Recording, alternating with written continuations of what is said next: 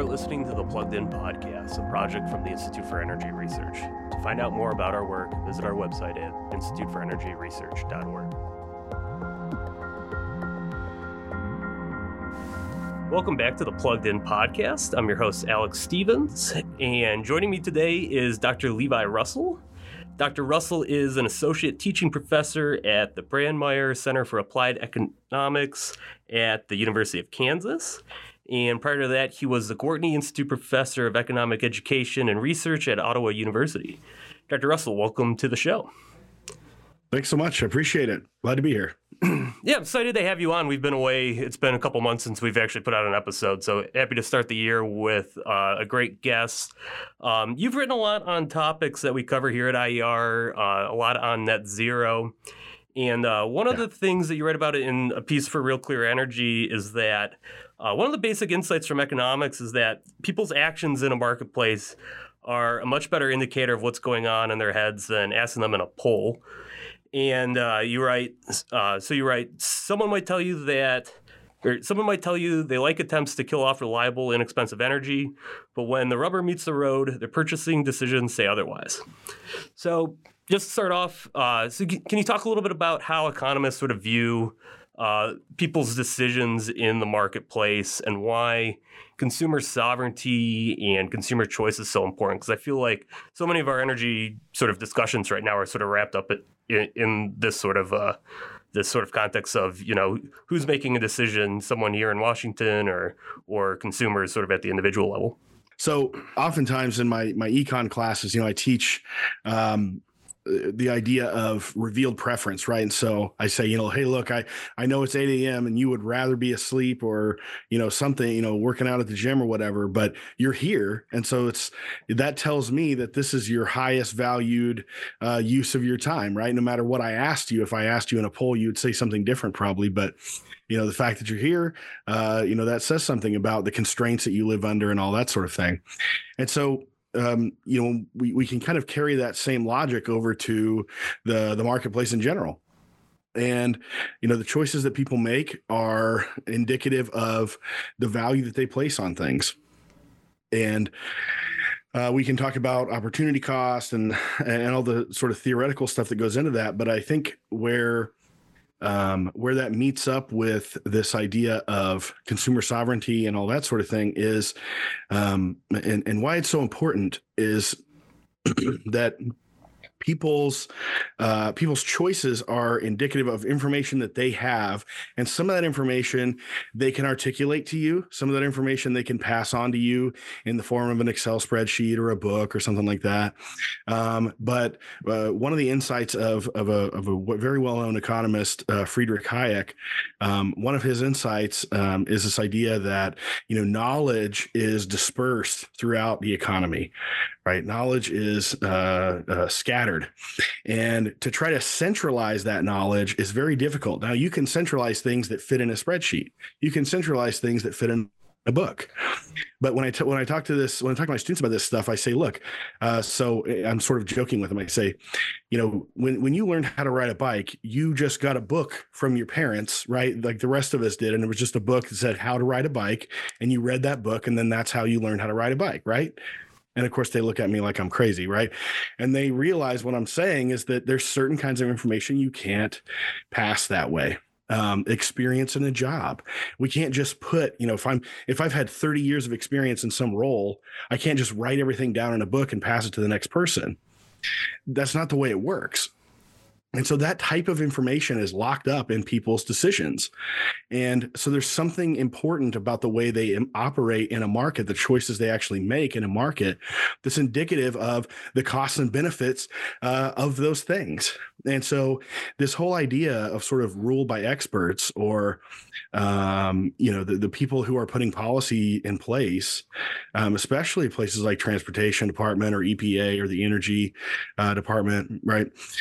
Um, when they're if they're not listening to the public really i mean obviously we have these silly comment periods that don't matter or whatever but um, you know if they're if they're not actually paying attention to the choices people make um, or they're doing their very best to just crush that um, for some other goal um, then what they're going to do is make people poor for no reason Yeah, I had a uh, a high school student contact me yesterday actually, and he was just asking some questions about EVs and stuff. And he, he one of the things he asked me was, "Well, do you think everybody should switch over to electric vehicles?" And I think my response was somewhere along the lines of what you're talking about because what I said was that you know I, I actually don't know the answer to that. I I can't judge for any individual all the trade-offs that go into you know a uh, decision to purchase a car. It might be right for some people.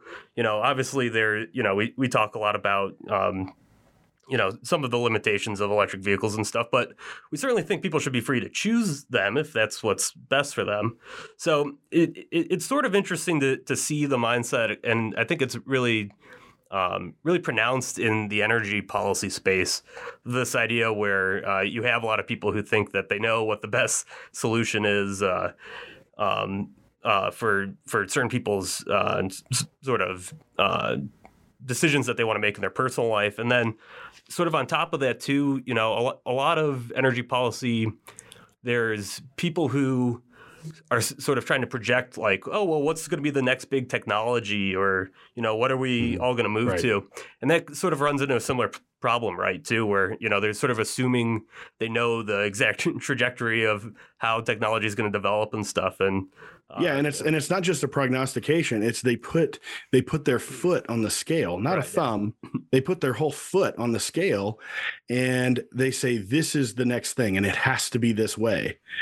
Um, and so you see people pushing back like SEMA uh, which is a which is a big automotive group. You know, they push back and, the, and their their pushback, which you know, uh, you know, it is what it is, but it's not quite as strongly worded as I would prefer. But yeah. but um, but you know, they talk about technology neutral approaches, and as as y'all have pointed out, and as the Texas Public Policy Foundation has pointed out, right, this definitely is not technology neutral, right? These policies, mm-hmm. you know, the the the cost of, a, of an equivalent unit of energy from an EV to a gas vehicle is is is absurdly subsidized, right? It's like what did they say? Something like seventeen dollars a gallon, right?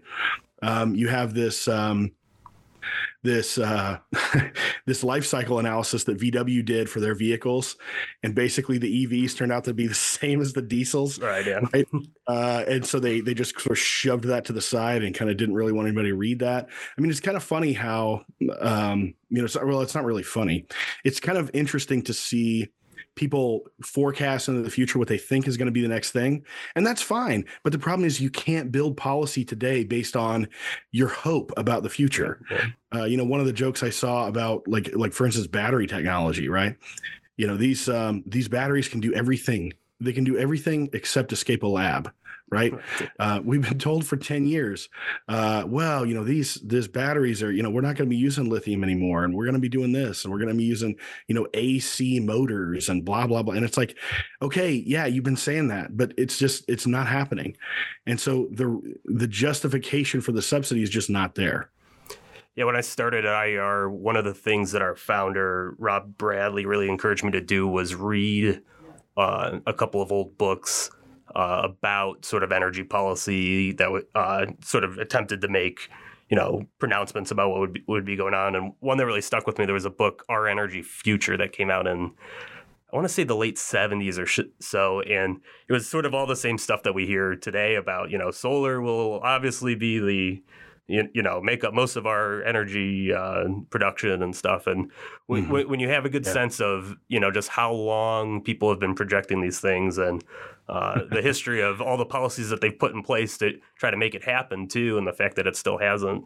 Um, and then on top of right. that, you know, th- their failure to perceive sort of like the fracking revolution and new uses for natural mm-hmm. gas, oil, coal, all these things. Sure, it's uh, it, it's really ast- astonishing, that, you know, the the the way discourse around energy policy so, sort of goes on because it there's no uh, it doesn't seem like there's any corrective to it. Yeah, it's it's an awful lot of magical thinking, and and and so the problem too is that you know that magical thinking is just sort of a joke like we're talking about you know and back in the 70s they were saying you know uh, i'm sure they were forecasting in the next 20 years right? Everything's going to be run on solar. Um, but the problem is when those things become policy then all of a sudden the rubber meets the road and people in real time people get poorer and their lives get harder and you know if people say they they love you know the sort of modern modern civilization and we talk about developing the third world and all of this sort of thing uh, it's just not going to happen if we're over here shooting ourselves in the foot with uh, energy policy. And going back to your point about revealed preferences, you, you know, what, one of the things that you find out really quickly about, you know, environmental polling and stuff is that people are, are eager to express, uh, you know, sentiment towards, you know, really aggressive environmental policies and, and uh, action on climate change. But then mm-hmm if you present them a poll where you know you give them a few more choices about issues that uh, are more important to them climate change is usually towards the bottom. If you ask them how much they want to spend it's like the, la- the last time we ran a poll it was like $10 a year was the median response. So it, it, uh, and then I, and then obviously just their actions in the world. You know people right. you know want to consume affordable energy that's reliable and well, ask them you know how reliable do they want the energy to be at a hospital when they when they right, show yeah. up? I mean you know one of the things i talk about in uh, I, I run a, i do an energy module um, in my my econ class that i teach. And um, I, I, present them with three things reliability uh, you know greenness or carbon neutrality or whatever the term is right? Some kind of term that way. And low cost and I say, which one of these is most important? And I get a lot of green. Yeah.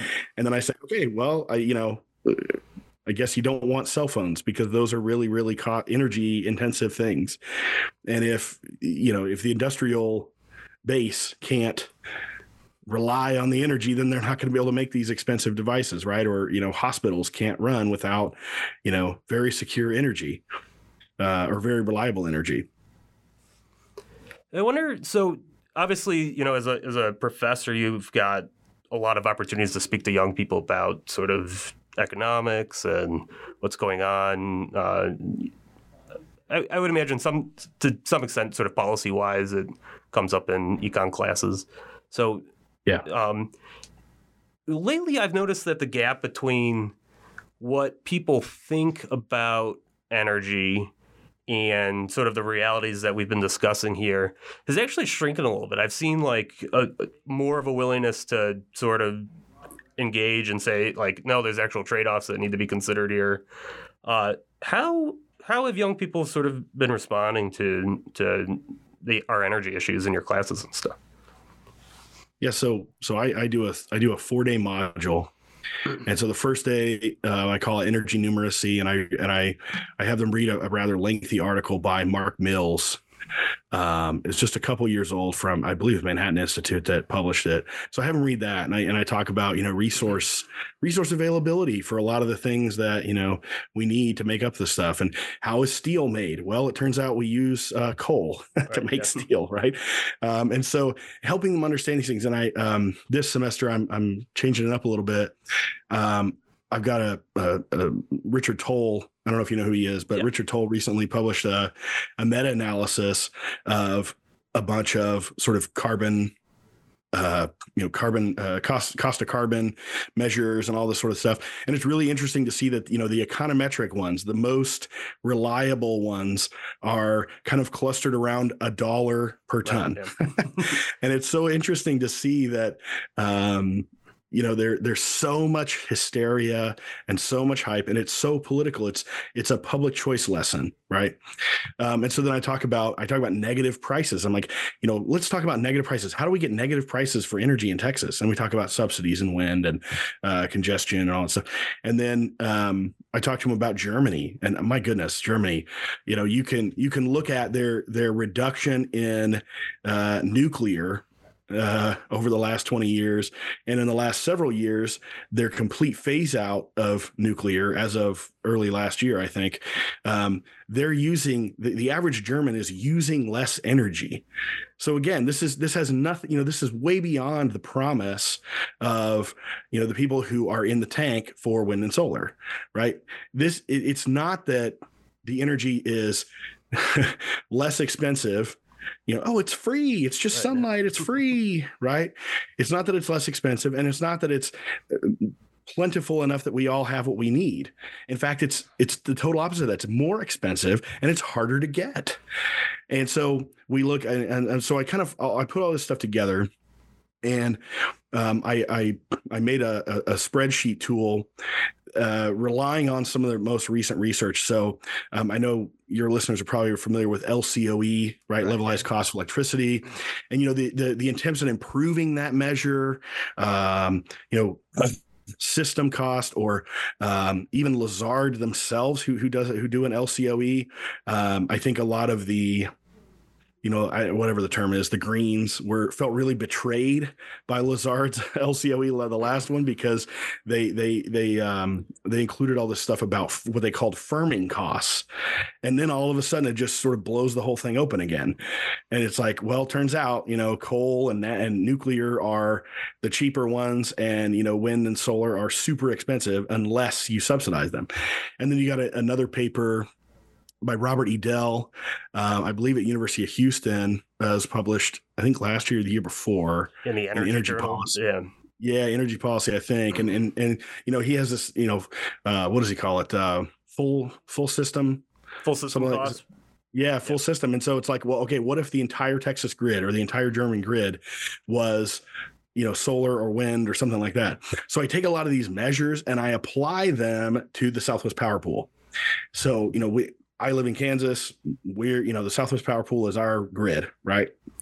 And so I show them what the current mix is, and I show them three households and the cost of electricity for those three households. And the households have the, the intention with the households is to kind of show you um, differences in income and then the percentage of that income that goes to an energy bill, right? and or specifically an electricity bill and so i have a you know a fairly high income you know low six figures and then i have a really low income one and then i have a ku graduate which is 55000 yeah. right and so um so i i I put in there and I and I give them options and I say, okay, now if if our grid was you know nuclear, you know how much would it cost? And you know, if our grid was 100% solar, how much would it cost? Again, based on this other research, Idel's research on, and actually I use Lazard's paper. Um, and so, uh, you know, I, I think I'm using the best stuff as far as you know the data. And you know, a lot of them will be. So then I ask them, and I say, okay, now that you've looked at this spreadsheet and you've seen how much it costs, because you know, you put 100% wind in there, or 100% solar, or 100% wind and solar. I mean, it's it's uh, you know multiples uh, more expensive, you know, three, four times more expensive uh, in the best case, right? Um, and so you do that and you put that in front of them, and I, got I get a lot of answers. So I say, "What's the best mix?" I say, "What do you think it should be?" And you know, a handful of them, several of them were saying, well, you know, the current mix is fine. And and you know, we have what 38% wind, at least the, the data that I'm using, it may be a couple yeah, years yeah, old for yeah. SPP, but it's like 38% wind, 1% solar, and then, you know, some nuclear and then a lot of coal, right? Like 31% coal, something like that. Um, and then I say, okay, well, you know, which which of these scenarios do you think is best? Uh, you know, more more coal, more nuclear, more wind, whatever.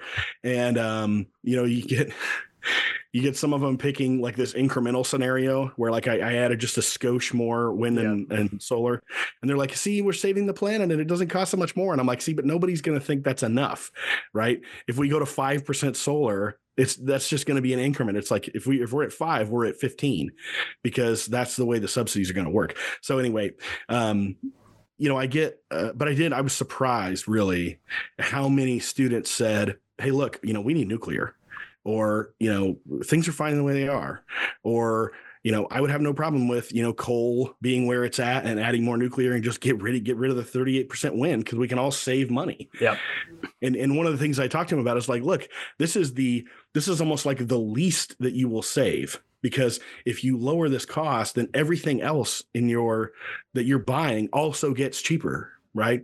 And i think it has an impression on some of the students. I think i think the ones that are just already kind of bought in they're not going to change their mind right? But i think that it's possible to change their mind if you show them actual data from the studies because nobody talks about that stuff right? You you look at what they're getting the information they're getting on social media is not realistic. It's just ideological sort of pseudo religious nonsense, right? And, and I'm a religious guy. I'm a, I'm a devout Catholic, you know, so I'm not I'm not bashing religion, but I'm saying that you can't build your religion around something like that.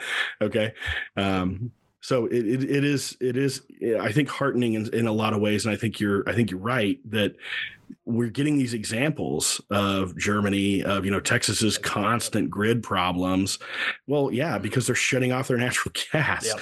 You know, the natural gas can't compete. So. Well, we're fortunate that we have a group of uh, there are economists and people out there who are sort of working on discussing these issues, and uh, you know, people who tend to raise concerns in these policy areas, uh, from my experience, tend to be economists, and uh, you know, there's sort of an overlapping theme with the ones that do. Uh, one thing would be, you know, you mentioned public choice. Public choice is usually sort of not just sort of like a side, you know, issue to them. It's pretty front and center in their analysis. Um, they focus a yeah. lot on on the importance of markets driving sort of innovation and adaptation to uh, to changes in the climate. Um, and then you know you know the work of of people sort of like Julian Simon and his insights about uh, population and uh, and sort of you know human ingenuity and our ability to sort of solve our problems as as we encounter them. Um, you know, how have you arrived at your perspective? I, I, would imagine, you know, some of those things probably sort of overlap with, you know, your experience, uh, you know, um, coming up in uh, as an economist. Yeah, so I mean, I was I was introduced to public choice uh, fairly early on in my career. Um, and and uh, you know it's it's such a it's such a powerful tool because all we're doing is just considering that you know people who operate in these bureaucracies or in these sort of expert panels right uh, that they're just humans right. uh, just like everybody else and they behave just the way they would if they were in a you know some kind of private role or whatever and uh, you know, I was I was recently reading a book on a completely different topic. I was reading uh, George Borjas's uh, "We Wanted Workers," and you know, one of the themes throughout that book is him complaining because ideologues, um, with regard to immigration, keep telling him to to not publish stuff or to not talk about things that that cast doubt on unlimited immigration right yep. and and so it's like, man, if only, if only we had more people brave enough to say that exact same yeah. thing about something else, namely climate, right? Um, I think Judith Curry's book, recent book on risk, I think it's something like climate risk and uncertainty, um, is fantastic. Uh, you know, this idea of of thinking about, you know, what what is it that I don't know that I don't know, um, and and thinking about, okay, if I implement this policy, are there other things that could go wrong beyond besides just what, um, you know, I can sort of measure ex ante.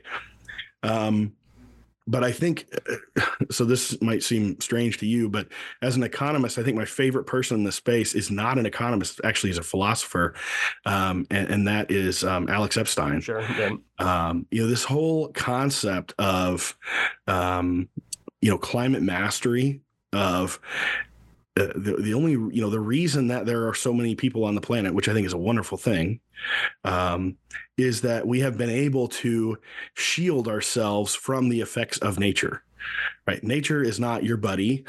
Nature is incredibly dangerous all by itself. And we have with with cheap energy because of cheap energy we have made it so that we can shield ourselves. And he talks all the time about um, you know reductions in deaths from uh, you know uh, weather related disasters and and this sort of thing. Um, and honestly just you know heat and cold. I mean the fact that you can insulate yourself from that uh, in a cheap way uh, this gets to the, um, the, the the positive externalities of inexpensive, reliable energy that, for now anyway, has to come from nuclear, coal, natural gas. Um, and if you give that up, the people at the bottom are going to be hurt the most. I think that's one of the funny things. It's like, you know, whenever I whenever I put this deal in front of my students and they're like, well, you know, we can just, you know, we can have these higher energy prices and then we can just subsidize. And it's like, well, maybe, but you know, Right. You're working with a lower, a smaller and smaller pie uh, because you're you're making everything more expensive, and and uh, so it's um, I really do I really do think Epstein, um, you know Judith Curry and and uh, Roger Pielke um, doing doing some great work reminding people you know they, they talk about this was it business as usual scenario where we're going to get X Y Z degrees of warming and stuff and and pointing out that you know, a, a, lot of the research is done with sort of very catastrophist assumptions. But again, those those assumptions are there because someone benefits from making those assumptions that way. You know, like Borjas was saying about immigrate, he's going to do his immigration work and whatever the answer is, is that's the answer. You know, he's not going to sit here and put some kind of ideological spin on it. Well, the problem is that there's a huge, huge incentive to put that ideological spin on it. And and you know, Curry's a great example. She's had to, you know, people, oh, you, are making all this money now that you left the university. And it's like, no, I gave up. she gave up a know, pretty big position. Yeah. I gave up tons of money and prestige, right? Um, so yeah, of course, it's the only only the ones that leave that are willing to, you know, at least the, even to give the slightest, um, you know, what is it? The, the slightest doubt um, as to the most catastrophic views on this stuff. Um, and I think I think the the economist, I mean Richard Tol, I don't know what he personally thinks about all this stuff, but I mean, look, you you look at his work, you look at the meta analysis, and it's like, okay, well, is this a is this a giant catastrophe and we're all going to die? Well, you know, the economics says probably not. Right. Uh, so I think uh, you know I think that gets in the way of a lot of uh, rent seeking and and that sort of thing on the public choice side. Yeah, and I would just plug uh, uh, Roger Koppl has a book, uh, Expert Failure, that came out maybe two or three years ago. That okay. sort of like a public choice look at experts, and you know his his insight is just exactly what you said that you know experts are just people, and uh, you know they're not truth machines; they're subject to incentives and stuff, and kind of goes and, and through. What, and what they're missing is wisdom, honestly. Yeah. Like I think I think the thing is about. Uh, you know, a good friend of mine once told me, uh, you know, specialization is for insects and um, part of that, I think, is having such a narrow focus on something makes it really hard for you to understand the big picture and thus to understand the trade offs, right? This is why.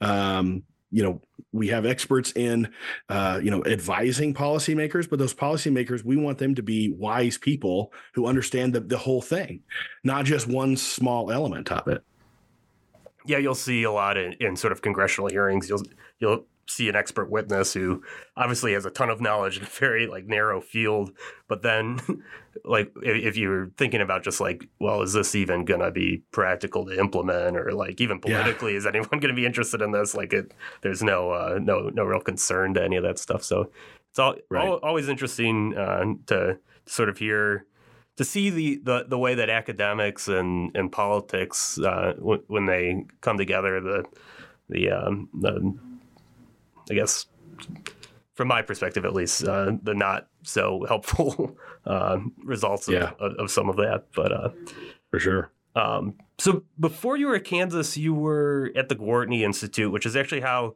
this podcast kind of came together. I, I heard you on the uh, their their podcast in December. You were talking about uh, a bunch of energy issues.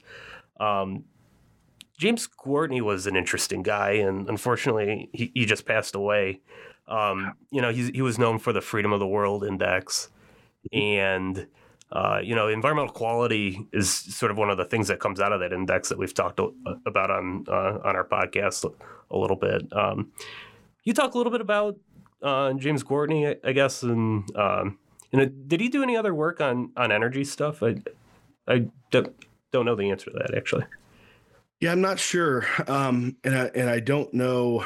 Um, you know, I, I know one of the authors on that uh, on that project, but I'm not exactly sure how much. Uh, I, I, don't really know much about the environmental quality aspects of that. Um, uh, I did get to meet Jim uh, uh when he when I was there, um, but uh, we weren't really talking about energy and, and that sort of thing. yeah. Yeah, I, I, usually just like to give. Uh, uh, there's a you know there's a whole reading list of of people in sort of the the free market space that uh, that yeah. People always don't have access to in classes and stuff. So, uh, you know, uh, For sure. Gwartney's work is, is important. And actually, I, I was home a couple of years ago and I was cleaning out my textbooks from college, and didn't realize it, but the Stroup and Gwartney book was the was used in my micro class. So, and I had never known him, but he had an impact on me. Yeah, yeah. It's a. I think it's a fairly popular one for for intro and and still published. I think. Yep. Yeah. Um, so, uh, last topic that I want to hit with you just uh, in the news recently, uh, a big proposal that's looking at adding uh, carbon tariffs to imported goods here in the U.S. And they're sort of at the initial stages. The the Prove It Act is really just uh, the first step where they're trying to look at they're trying to get approval to measure the carbon intensity of imported products, but they have another bill that's you know already been introduced that's uh, trying to uh, create the actual tariffs. So it seems pretty clear, you know, what their intentions are here. Um, from your perspective, just sort of an economist, you know, uh, sort of like pollution pricing is always a big topic that comes up in policy circles, but uh, like environmental tariffs is kind of a different way about going about that. And I know the history of sort of tariff policy is sort of ripe with, uh, you know, rent seeking. It, it always just sort of become, becomes a political disaster. Uh, what are your thoughts on sort of environmental tariffs and what it means for sort of free trade and, and these sorts of things? Yeah, so I should I should say at the get go that uh, I mean personally, I really don't. Uh, I guess from an economic standpoint, that informs my perspective on it. But um, I really don't think tariffs are necessarily a bad idea. Um, I think they are uh, uh, can have sensible trade offs. Um, you know, recognizing that there is a trade off though, um, and I think they are good for certain things and it's it's interesting to see um that well and again i th- i think this comes from uh from a sort of public choice angle right it's like we're gonna you know it, it, the people who are interested in getting uh, sort of any any climate policy that they can possibly get in uh, passed. It's just sort of them trying every you know sort of shotgun approach. They're trying everything they can. Um, I think this is a really poor way to base your a really poor method of basing your tariff policy. So um, I think you, should you should focus on things that you can measure, so that you can actually measure the the ter- the trade offs. Um, and you know, if you look at if you look at Richard Tol's uh, meta analysis of you know like the social cost of carbon, you know the range is pretty wide um, from negative you know three hundred and some dollars a ton to positive five hundred dollars a ton and you know that is much so that is much more doubtful uh, than okay we can make sure that there are factories in the united states and that people can work in those factories and earn something uh, of a wage that they can live on. Now that i can measure right? That i can figure out. That i can understand and get my head around pretty easily and of course, there are always going to be things I can't count and I can't measure and I can't foresee. But it's so much, it's such a, it's so much a, a better basis for policy than, uh, you know, something like climate. Now, I, I, I would say, you know, it's certainly the case um, that there are, you know, there are there are certainly concerns. I think with um, you know how do you uh, how do you treat other countries when their uh, regulatory standards aren't up to snuff sure. right well this is not an easy question to solve because you know uh, environmental um, concerns are a sort of wealth uh, indicator, right? Once you've solved actual problems, then you start worrying about all these other tiny little things in the grand scheme, uh, like my carbon footprint or something, right? Um, and so if you were talking about, you know, Bangladesh or something, well, you know, maybe we let them figure out how to, um, you know, provide a sensible uh, living for people before we start just crushing them with tariffs, right? Because I, I, I grant that you know if I, if we if the U.S. puts up a tariff, uh, you know that's going to make it more difficult to trade with another country, which is going to limit their economic prospects.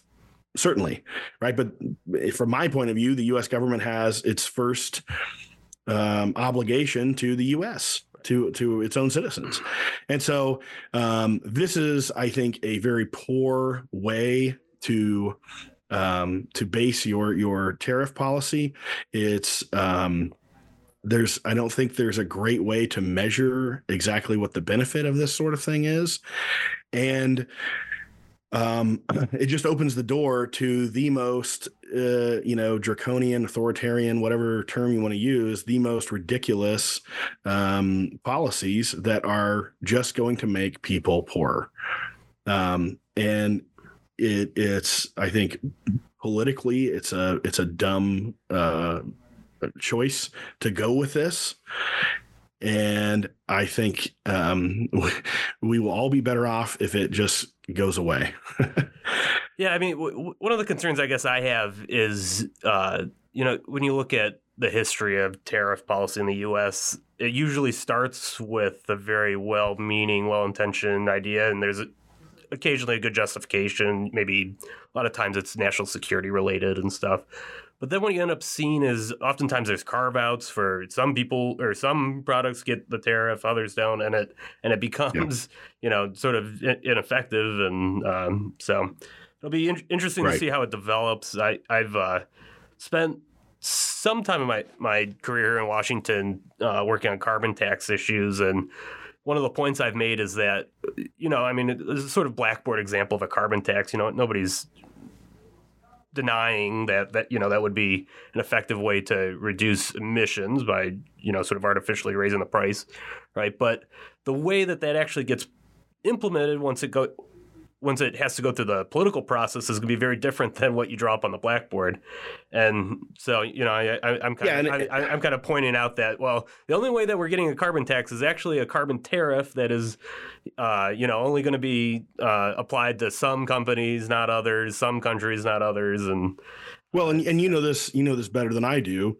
Uh, you know the idea that the idea that there's a zero emissions vehicle, right? right uh, I mean, this is this was a popular thing. Uh, I don't know if it's still like you know the from the factory, the cars would come with a little sticker, right? It says PZEV, right?